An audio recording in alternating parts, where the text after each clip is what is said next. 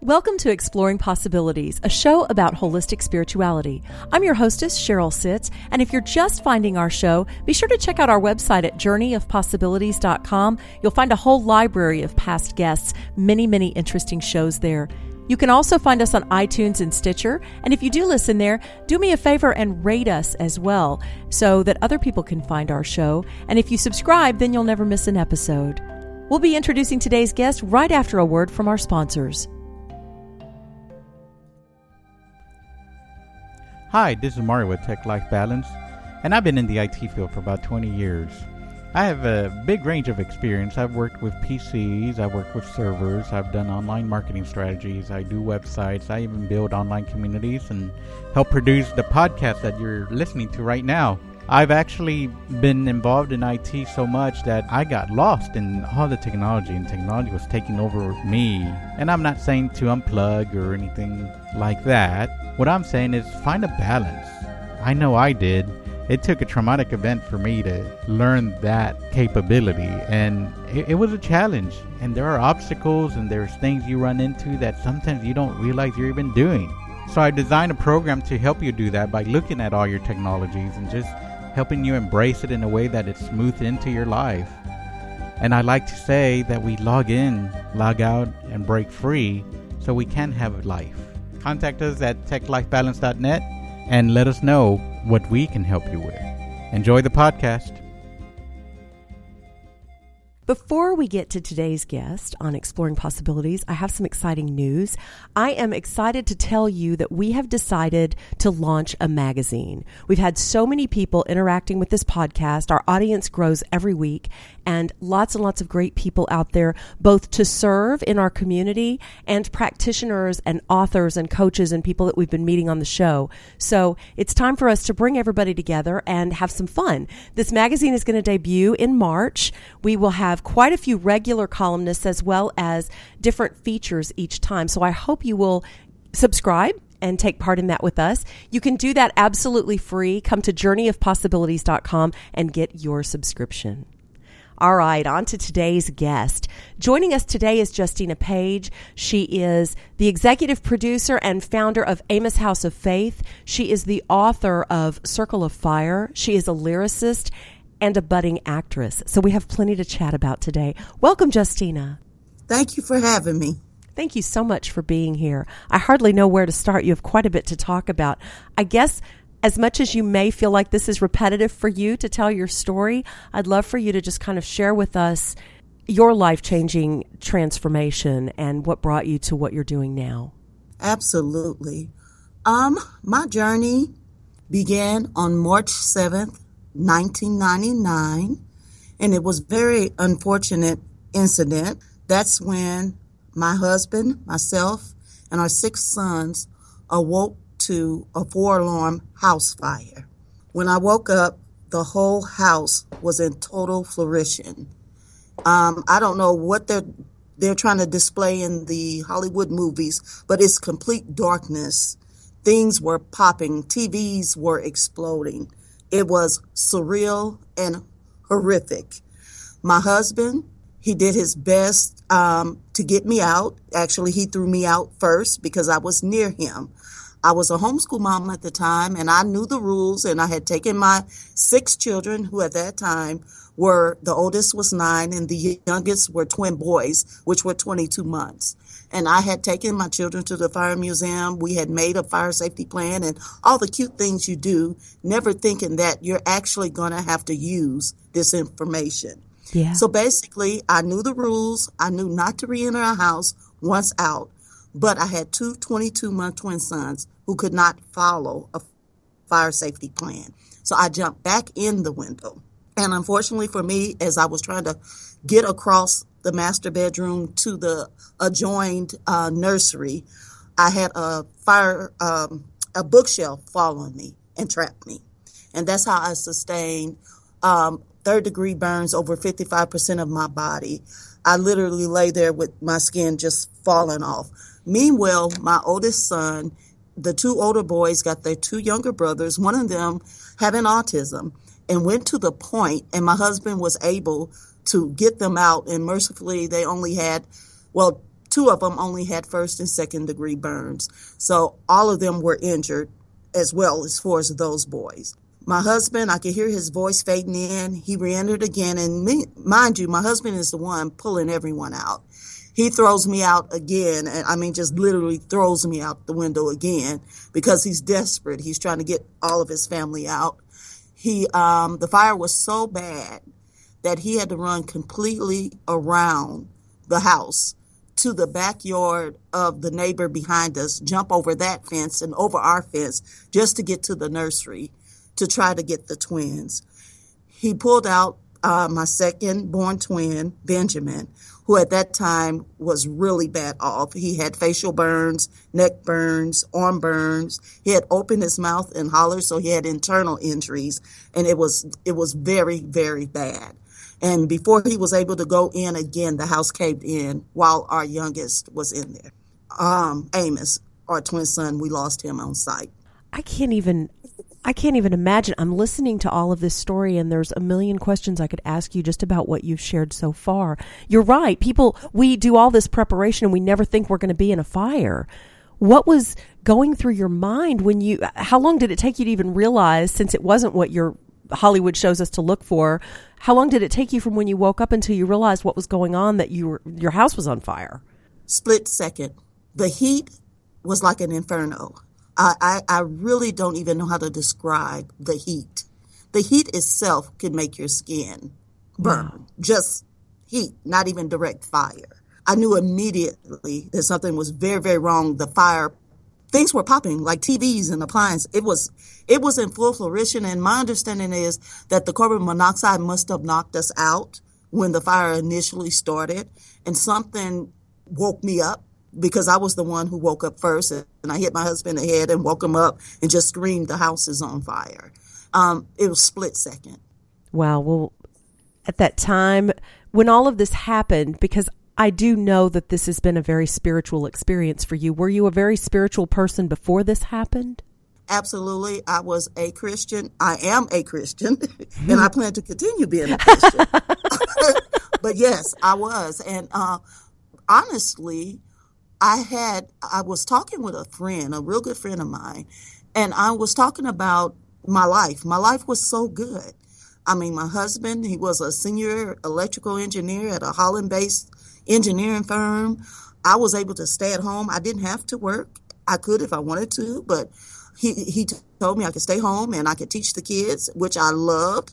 I had other homeschool children. I mean, we were we weren't living the life of the rich and famous, but we were very very comfortable had lots and lots of fun, lots of activities, all kind of things going on at the church, all, all kind of things going on volunteer wise. And I was like, of course I could praise God. Of course I could be happy. But what if something happened to me? I wonder, would I be able to stay true to my faith? And that was a question I had just asked my friend maybe three weeks before. Wow. Well, and and as you shared most recently in your story, you lost a child in that fire and there were all these injuries. And so, what did that do to your faith initially? I can't even imagine trying to survive that. Okay. The first thing that happened, first of all, um, I went into a coma on the way to the hospital. Uh, I was in the ambulance. They had us in ambulances two by two. And this is what they tell me. Um, I knew I was in the ambulance with one of my children. And I heard this sound it sounded like an animal, just this, ah, you know. And when it dawned on me that this was one of my babies, I passed out. So I woke up maybe three months later. I'm intubated. I'm in excruciating pain. And I'm thinking, where is my God? What happened? Yeah. So the first thing was a bit of anger. Wasn't I good? Wasn't I doing right by people? Wasn't I treating people well? You have all these questions. And then, of course, the why. And then it moved quickly to, okay, who survived this thing? Who made it? Who's alive? I had no idea. And then it moved to fear and then to despair. All short lived, but it did move through those different stages. How was your reaction similar to your husband's or how did did he go into any kind of a coma were, were his injuries severe how was he doing my husband was fine he had scratches, deep scratches and wounds from jumping in out in and out of um, glass windows. So this was a mother's journey, basically. It, it, it was, and it, it, was a father's journey too, just a different journey. Right. But I'm just wondering, you know, had, like the mine had a lot of outward scores, a lot of outward things that people could see, but the reality was for the whole family, there were a lot of inner scars and things that had to be dealt with. Yeah, and I guess that where I said the mom's journey, I guess what I'm connecting in with is what it would feel like to feel not only responsible for your own feelings through this experience, but that taking care of that we women have, especially in the role as mother, of taking care yes, of the feelings ma'am. and the physical and the emotional yes, and the, ma'am. wow. Oh my God, yes. And where do you even start that? I mean, you you have to heal yourself first, or you don't have anything to give, but yet you can't. Your children can't wait while you're healing. How did that work for you? Well, I'll tell you what I did. I did a lot of silent grieving for a while till I saw my children stabilize. If that makes any sense to you, because I I am a diehard mom through and through. I mean, my children are all grown now, and I'm the exact same way. And Yeah. everyone laughs at me, but I can't help it. I feel like they came to this earth because I had them and I feel responsible for them to a certain extent, not in an unhealthy way, but um, they had to experience some very adult situations and handle it on their own. So it was quite a journey. I've interacted with twins before, and this was a twin that you lost, correct? Yes, it was. Um, my twin boys. So how did that affect the the surviving twin? Well, here's the um, mixed blessing. The surviving twin, now, first of all, they told my husband that me nor him were going to make it. They gave us a zero chance of survival. Yeah, I mean, we were in bad shape, really, really bad shape. And they actually, um, for us, the funeral for Amos, they delayed it two weeks because they didn't want my husband to go through the grief of burying us at three separate services. Oh God! So they figured within two weeks we'll be all out of there. They they just they gave us they told my husband it'll be a few days. We're sorry. You know, we're doing all we can do. oh my goodness! Yeah. So um anyway, with Benjamin, um he almost lost his life just so many times. He had a lung collapse, uh, just all kind of complications. He had to be trached. Um however, one of the things that happened with him mentally is that he is now mentally challenged and speech impaired. However, Ben is the happiest, and I, I want to say little boy, but he's 18, 300 and some pounds, and everybody loves Ben. everybody that's every that's everybody's favorite. So because of his mental challenges, he couldn't really take on or understand the teasing or the looks that meant they didn't mean anything to him. So he continued to treat you as a human and he drew everyone in. And quite honestly, I learned a lot from Ben about how to treat people because I personally, being the type of mom I am, I took offense at first until I start watching how Ben handled the situation. Wow, this is amazing. This supposedly mentally challenged child is making a lot of sense. And I modeled a lot of things after him, even things that I teach children in my nonprofit. That's incredible. And I want to move to the nonprofit too, but I'm just not done asking you about this story. This story is incredible. So, your husband, is he a man of faith? And has that faith changed for him and what he went through? Because you're right, he went through a lot. He went through a whole, whole lot because he had to be the one to hold it all together as well as provide continually for everyone. Oh, man. Um, and I might add, I just love him to death. and and what it did eventually for both of us, but just speaking for him, it really increased his faith. Uh, a lot of the newscasters and the people that interviewed him, they were just amazed at his sense of stability and his demeanor. But he's deeply rooted in his faith and his commitment to his family and his wife. We go through some of these horrific experiences, some like yours, honestly, I can't imagine going through it. So sometimes when we hear people's stories, we can't imagine what they've been through and how they did it. And yet, it's amazing to me when I question about people's faith. They learn powerful lessons and their faith is always shifted by it. And every time I ask, it seems their faith is shifted for the greater. I don't meet too many people that lose their faith from these experiences. And yet, something like having your child taken away seems to me like on its surface, it might be the very thing that would take many people's faith away. Well, uh, you know what? Quite honestly, on some occasions it does. It's how you process the thing and it's what you learn. I've learned to let tragedy be a push and not a plug for my faith. Right. And that's on any level micro, mini, large, whatever it is. Because you can always stand back on top of a situation and build again. That's very powerful coming from you with the story you've just shared with us. So you you went on to heal from this and write about it and speak about it and form a nonprofit. How did all that get born out of this tragedy? Well, that's a very interesting uh, journey within itself. so um, it was really funny on the unit. I was on the unit for quite a while, and I had the response of so many people. Now, I never did see my family, my blood relatives, or my husband's blood relatives because I was in a coma too long. I was told that they stayed like a whole month. That's a long time to be away from your job and your, you know. Yeah. And I never did wake up, so they had to go back. But I had a church family that stepped in. And so I had all these friends flying from all over the world. And that's why it's so important to treat people with kindness and with love and to help wherever you can because you never know when you're going to need that back. And because of the influx of people coming in, they actually thought I was a celebrity. It was really funny. I was getting all this VIP treatment and you know, and I was like, is this normal? You know, because I had never been in the hospital before, first of all. Um, once when I was a little child when I um, dislocated an arm, but just really been in a hospital like that. So I was like, wow, they're really, really nice. And they were. They were great nurses, a great unit, but all this little special stuff.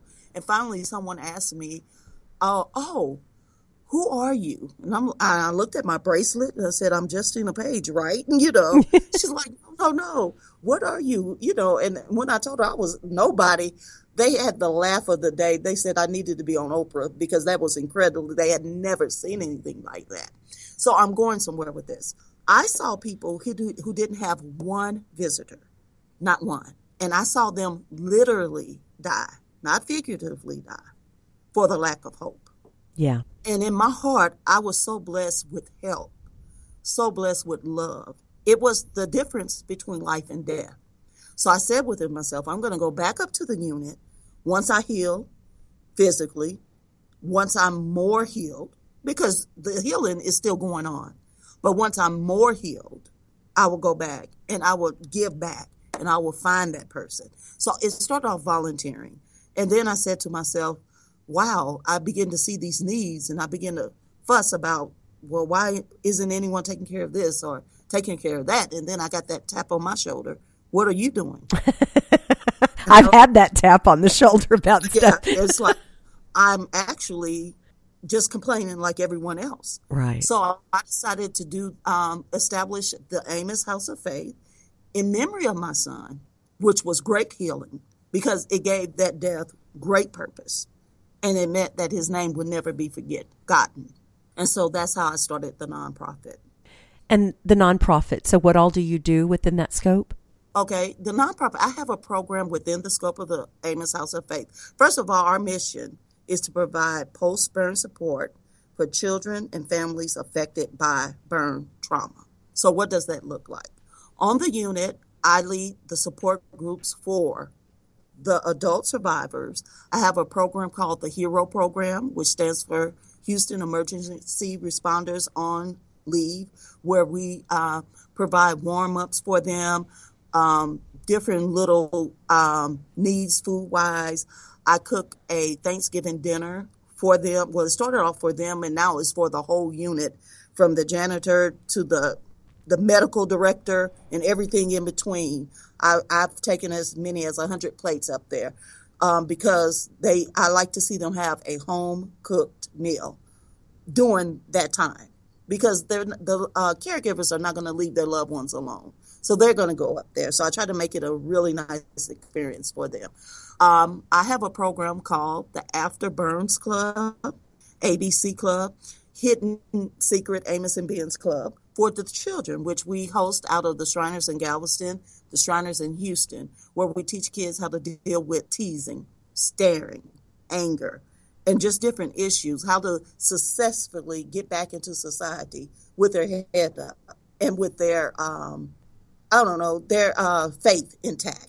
So um, those are the things that I presently have going. However, what I'm working toward is the Amos House of Faith Family Room, where caregivers would have a place to stay when their life flighted in um, and won't be breaking HIPAA laws and things and be able to be close to their loved ones and able to afford it and not have to pay the high parking or fine food or those type of things. So, for anyone listening who wonders where these great nonprofits come from when they find themselves in crisis and they realize that there's a whole network of nonprofits out there that do anything and everything to help people in crisis, this is where they come from. People like you. I'm just in awe of what you're doing. Well, thank you. Um, it, it brings me great joy to be able to do it.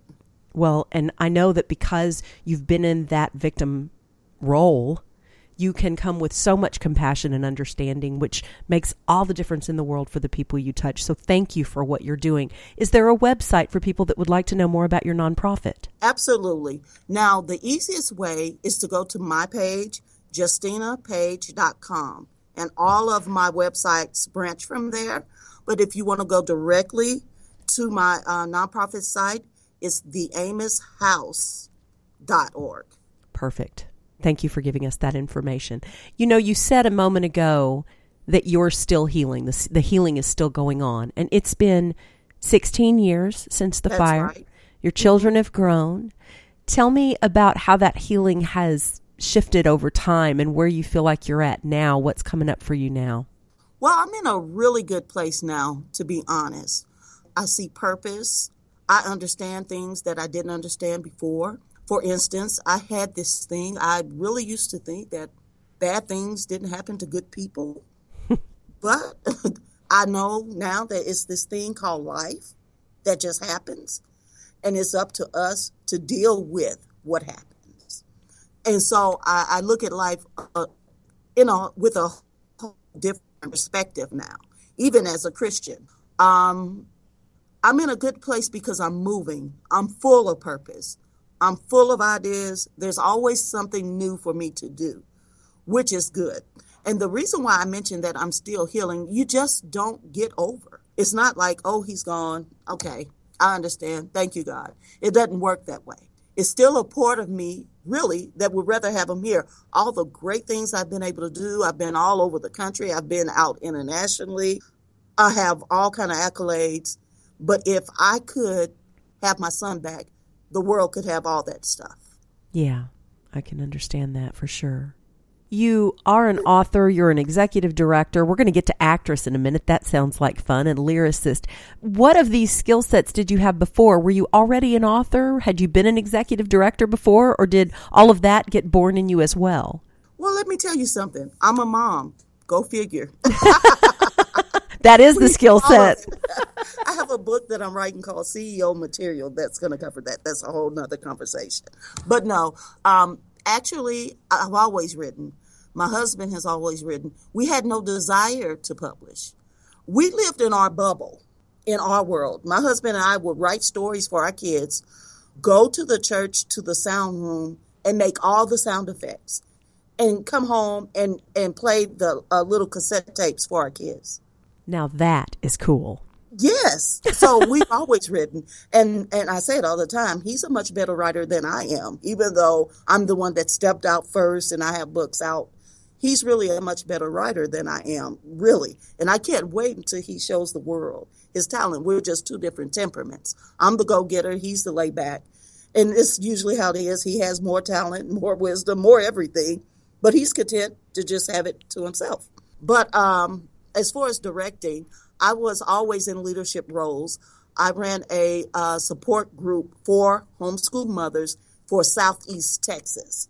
I always had major events going on. I was always putting on things, always um, organizing things. So, yes, a lot of those things. So, I was there and I've written songs all my life, even before I was saved. It's just what I did, but I just never saw getting them out or sharing them with the general public. Well, there is certainly no grass growing under your feet. no, not at all. and it seems like this fire really was a fire of purpose for you. And you said something that I wrote down because I love it. You you became so full of purpose. I think yes. that changes everything, doesn't it? You took all those talents really and you does. put them it in really yeah, all in the same direction. It, everything lights up. So tell me about acting. What sparked that one? Oh, uh, this is as usual with me, quite an interesting story. I had um, a friend that I met. Um, actually, I went to her marriage conference. My husband and I had never went to a marriage conference before in our life. I mean, we've had what we called a very successful and loving marriage. Never saw a need, but then we thought, well, why not? Let's just go and get away. You know, yeah, have fun. Let's go to this resort. And oh my God, it was so good. And it really perfected our marriage. And this young lady um, was also an author and a speaker, and we connected on so many levels, right? And so we did a book exchange and we said we'll keep up with one another. And then I think it was just a few weeks later, she called me and she's like, Look, I need someone in a movie, and you just keep coming up in my mind for this part. I was like, okay. So I came and I met with the exec, the executive team and the screenwriters, and I mean, this is big stuff. And I'm like, whoa, you know. And then they were asking my opinions about things, and I shared. And once I finished sharing, the writer said, "Oh my God, I'm starting over, and I'm writing her in." Period. So that's how I got the role, and it's so very exciting. The name of the movie is called Stronger, and it's dealing with PTSD and it's uh, about a soldier who has returned from camp and how through faith to deal with that problem. Strongermovie.com it is awesome. I cannot wait for it to come out. The writing is superb. Um, and the actors and actresses in there I, I just pray i do it justice. I'm just so honored to be a part. Oh your passion and your authenticity i'm sure shine through. They they couldn't miss that. Yeah and and and, and what's interesting I'm actually playing me, myself. So I'm not playing something that is easy for me to do. That's perfect. Mm-hmm. Well, and you've had all these experiences. I was going to say PTSD would be right up your alley. And what do you tell people that are going through and and I have a friend that works with people with PTSD and I never really realized it, but because of the things that happened to me sexually as a child, that's a form of PTSD. Anything mm. that lingers that changes our life as a because that's of a right. trauma is PTSD. So what do you tell people that may be stuck in some aspect of that and not feeling so hopeful or feeling like it's too overwhelming to try and get through it? First of all, I tell them never say never. Things can always change. And basically, I really try to direct them to the resources that deals with that on a very professional level. I'm a person, I believe in staying in my lane. What I do professionally, okay, I'll handle that. But when you're in, a, particularly uh, a deep stage of PTSD and you need professional help, I encourage you to go to those who d- deal with that professionally. Right. And faith, I'm sure, plays in there too. Oh, absolutely. So what about your kids? Tell me about your the family as a whole, the impact that this has had moving forward and how it's shifted their lives, what you've seen. One of the things I saw early on, which a lot of my close friends uh, commented on, and I didn't even notice it. My friends had to point it out to me. They said, Your boys never argue with each other, they're never loud. And I'm like, Wow they don't take anything for granted. They love on each other, which I, I think is is really profound. I have two special need kids because I had a son with um, my son Daniel who had autism, and then I had Ben. I have Ben now who is now um, uh, intellectual disability and speech impaired. And my children from young ages took them on as if they were their own. And it, it was it's just really neat. They it matured them early. They had adult ways about them as far as caring for others, as far as um, realizing that things could happen. So they don't they didn't have a lot of folly going on. It's like most kids do, if you understand what right. I'm saying. Yeah. As far as arguing over a toy, they just shared the thing. you know, it it was really, really, really interesting. Also, on on more of a negative side, um, there were uh, there are different personalities. It was different things that happened. Like, um, say, for instance, my eldest, I had divvied up my twins. You know, I had six boys. Uh, my help was my older boys. And so I had gave one one twin, one the other twin. Well, the older one lost his twin. He felt like he felt his responsibility. Oh. It was horrific. And then he felt God failed him. So you know what followed that. Yeah. A series of rebellion and I mean, but he's doing fine now, but I had to see him walk through that and basically discover God on his own. I used to think I could just give God to my kids as a package and then they're set. Yeah. But it doesn't work like that. No, it doesn't. All of them have to discover him for themselves. So just that transition and seeing them come back to faith and it's just beautiful. Uh, beautiful, but it was painful and beautiful because I'm thinking, what's wrong with this kid? And one of the things that's what inspired me to start the After Burns Club. I'm like, oh my God, I'm not paying attention here. All the emphasis is on me and Benjamin because we have these outward physical scars, but everyone is affected.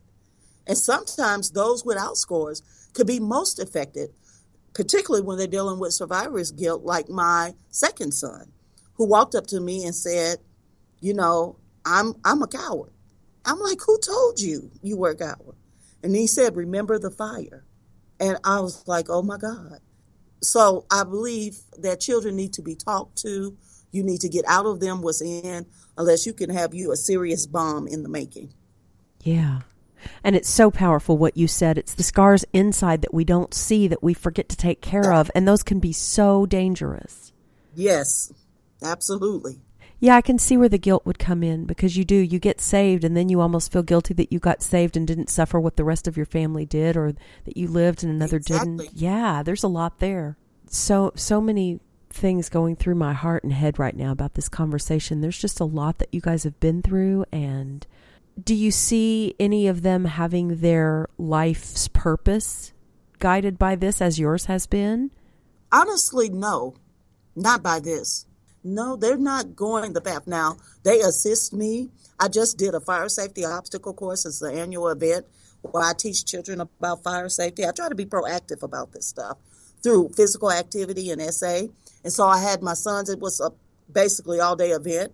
So my uh, two of my sons, my tallest son, which everyone loves, he's my middle son. He's about six six. He he all he's always the mascot. So he was Sparky the dog, and Joseph, my second son, he they they took turns being Sparky to play with the kids the whole of it. So they're very um, engaging, you know, and we can talk about it, but it's definitely not their passion. Well, that's great that they found a way to still share some of what they have to give with others that go through it. So I think well, that's I tell wonderful. You what, I hate to put this teaser out here, but the three boys are working on the. I want to do uh, the Circle of Fire part two and three. Um, two is going to be from my husband's perspective, and three is going to be from the boys' eyes.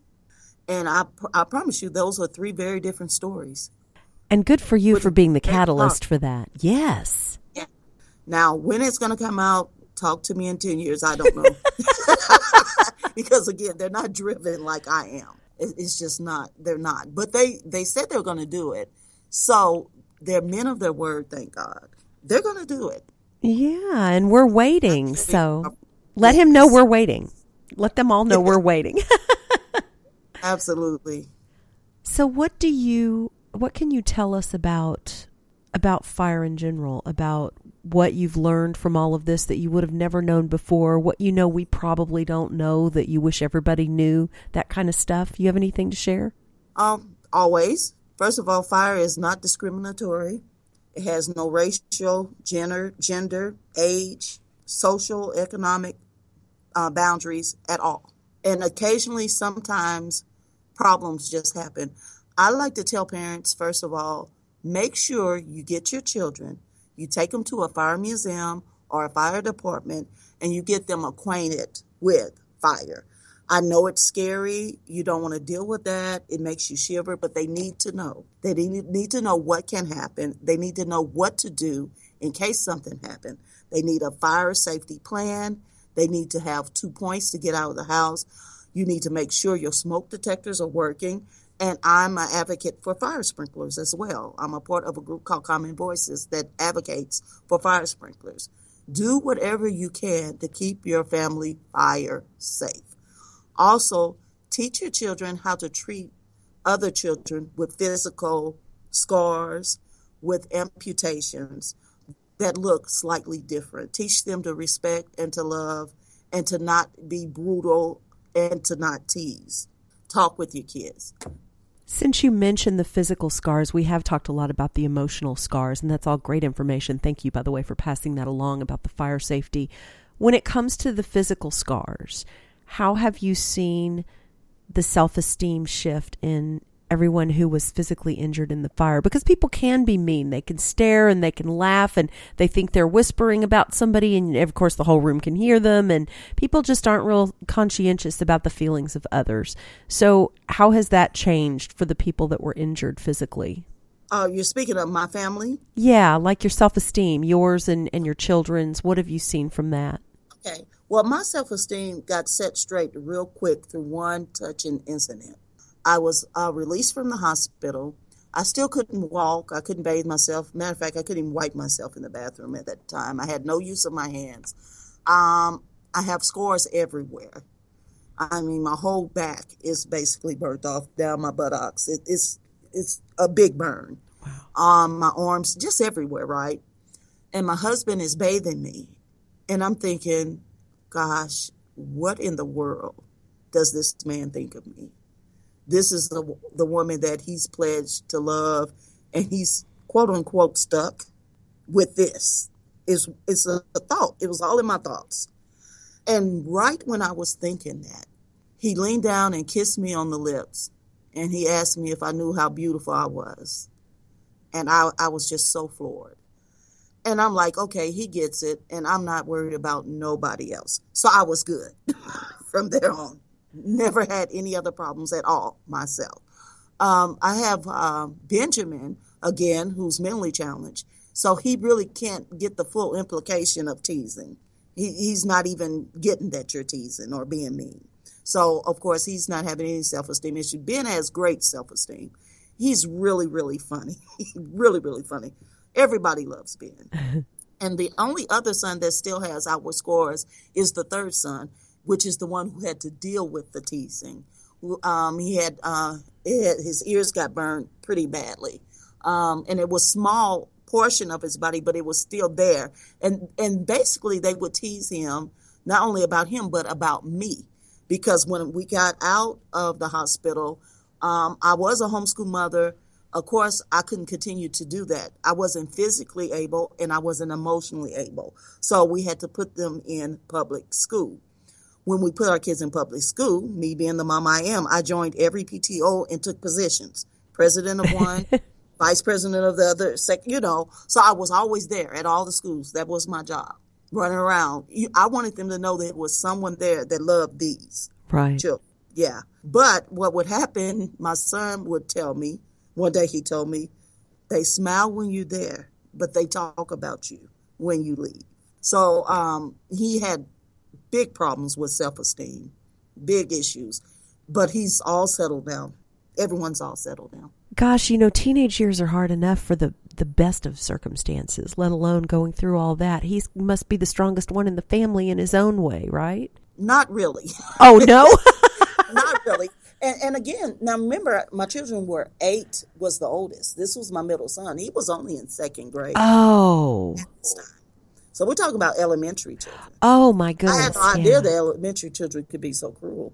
Yeah. But they can. Yeah, they weren't real nice to me. I don't have fond memories of elementary school. They all look cute when I drive by the playgrounds and look at them, but that, that doesn't match up with the memories that I had being the little kid with glasses and whatever else they could come up with. They can be very mean. So, yes. yeah, that must have been very interesting for him. Well, your story about your husband teared me up because, you know, I think there's a part in every one of us that wants to look our best for the person we love. And when you go through an experience like that, you know, we all have something that we survive that leaves its mark on us. You know, I look in the mirror and I see I'm getting a little older every year and oh, where did that little interesting wrinkle come from that I didn't used to see there or whatever. And we all become self-conscious about that. And so I really related to what you were saying where you're conscious of your flaws and the person's looking at you and they're just feeling grateful and loving you and what a difference that can make, right? That's very healing. It really is. And we're not talking about a little mark. Not only did I have him, but he had to clean it and he had to rebandage it yeah. on a daily basis. That's work. It is. And it would be very humiliating in its own experience to be taken care of in that way by somebody that you love that you don't really want to see you that way or have to feel responsible for you in that way and yet mm-hmm.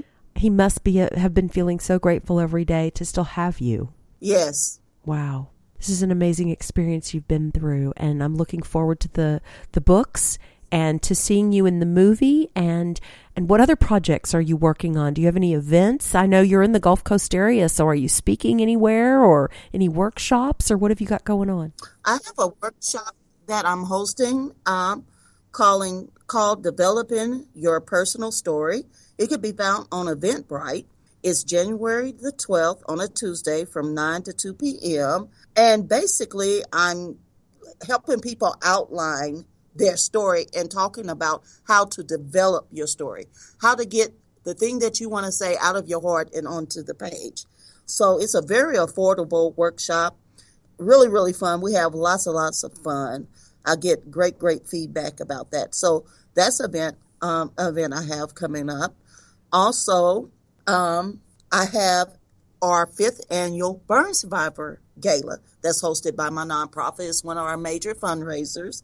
It's going to be held at um, Memorial Hermann uh, Hospital in the Hermann Conference Room in the hospital. It'll start at 6 p.m. with a silent auction, and then we'll move into the uh, actual room and have a nice sit down dinner with speakers and um, have some of the ABC Club kids do some things. And it's really, really fun. The HFD is usually present there, and we'll have the honor guard um, start our kick our event off. So it, it's really really nice. It's a nice time for the burn survivors to dress up and feel beautiful. So I, I, I love it. I love it to death. Um, there's all kind of ways that people can participate.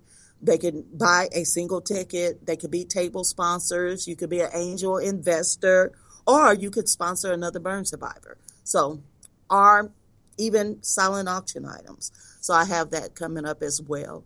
I'll be speaking in Canada in June. And I don't have my schedule for my book signing, but February I'll have a whirlwind book signing coming up. So you can look for more details about that on my website. Excellent. And that's justinapage.com? Yes. Perfect. All right. Well, I like to ask guests at the end of our interview for their parting thoughts. Do you have something that you'd like to share with us, a thought you'd like to leave us with? Absolutely. I want to say just keep hope alive no matter what's what you're dealing with, no matter what's going on. It is my thought and my understanding and my experience that hope is the heartbeat of survival. Without it, you're not going to make it, and with it, you'll go all the way. Thank you so much and you're a great you're a great mentor for that. You're doing it, you're living it. Thank you. You're welcome. Would you like to be a guest on Exploring Possibilities?